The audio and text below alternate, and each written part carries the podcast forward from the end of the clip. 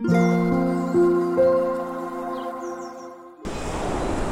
thank you for listening to e m o n and Daisy. こんにちは、マックです。今日は、なんか、実はですね、いくつか収録をししていて、音声が溜まってるので、えっと、なんかこれといって話題がないので、なんか昔話でもしようかと思って、昔話というか、なんか小学校校時代とかのエピソードをお話ししようかと思ってだらだらとなんかゆるく話ができたらなと思っています。えっと小学校の時私部活に部活やってまして前ちょっとお話ししたかもしれないんですがえっとトランペットをやっていたんですね。で音楽はもともと好きで、えっと今も弾き語りとかをやってるんですけどあの音楽部なんか学校の時小学校の時ってリコーダー縦笛をやらされるじゃないですか。あれがすごい得意でで、まあ、得意だったのもあってなんか半ばあの推薦される感じであの部活に入ったんですね。でえっと、まあ、吹奏楽というか、え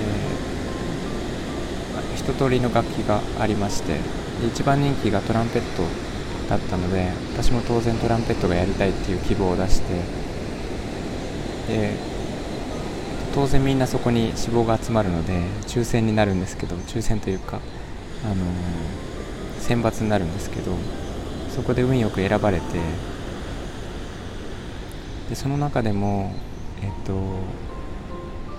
パートがありましてファーストセカンドサードっていう曲によっては4番目まであるんですけどファーストが一番難しくて一番高い音を出す。で2番目3番目とだんだん音が下がっていくんですけど当然一番上が一番人気があるんですよね。あの主旋律を弾くことができるので一番人気があって当時はトランペットが10人ぐらいいましてえっ、とファーストが3人セカンドが3人みたいな感じで。でで高い音を出すのって結構難しくて、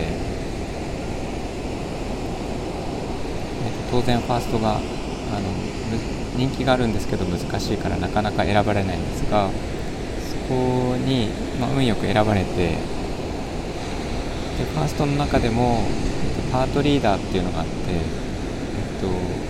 ァーストっていうパートの中でリーダー的存在を決めるんですけど、えっと、そのリーダーにもなってで、えっと、なんかパートをリードしたりしていたんですが私がその音楽に夢中になったっていうのは、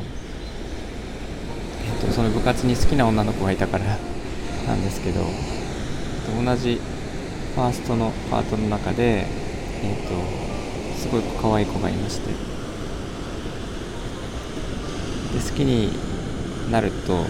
えっとまあ、何度か過去の放送でもお話ししてるんですがつい夢中になってしまうのでもうその人だけになっちゃうんですね。なので朝練とか夕方の練習とかもう急いで教室に行って練習をずっと真面目にやってですね。あの練習をやればやるほど一緒に話ができる。のであの一生懸命練習してました。で、まあ、しばらくやっていると結構その曲を覚えたりとかあの音符もちろん読めるようになるんですけどあの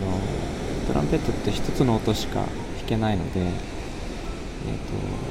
と、音を全部覚えちゃうんですね。一曲そのまま、えー、音階で覚えるっていうことがあるんですけど自分のパートのものは全部覚えてで、えーと、他のパートの人たちも毎日聴いてるので全部覚えてしまう。なので未だに何十年か経った今でも多分全部の曲の全音階を覚えてます。でそれが今のなんか弾き語りとかにも生きててあの聞いたことない曲とか何回かしか聞いたことがない曲でもなんとなく音階が分かるとそれを弾くことができたりします。いろんなとこで役に立ってるんですけど。で結局えっと6年生の終わりまでやってで中学校でも続けようと思って当時トランペット高かったんですが親にねだって買ってもらってで、えーまあ、中学からですねちょっとまた違う部活をやってしまってあの球技に目覚めてしまってやるんですけど、えーとまあ、トランペットは趣味であの自宅に置いて弾きたい時に弾いたりしていました。今でもまだあるんですがほとんど弾いてなくてなんかうまい活用方法ないかなと思ったりしてます、えー、みたいな感じでちょっと過去の話をしてみましたが小学校の時とか皆さん部活やってる方って少ないと思うんですけど夢中になったこととかありますか？私はもうずっと音楽とあとはこれも後でお話ししますが父親と一緒に、えっと、キャッチボールっていうか野球をやっていてもうそればっかりでしたね。えー、っと皆さんはいかがでしょうか？ということで今日はだらだらと過去のお話をしてみました、えー、聞いていただいてありがとうございました。Thank you for listening. And have a good evening. Bye bye.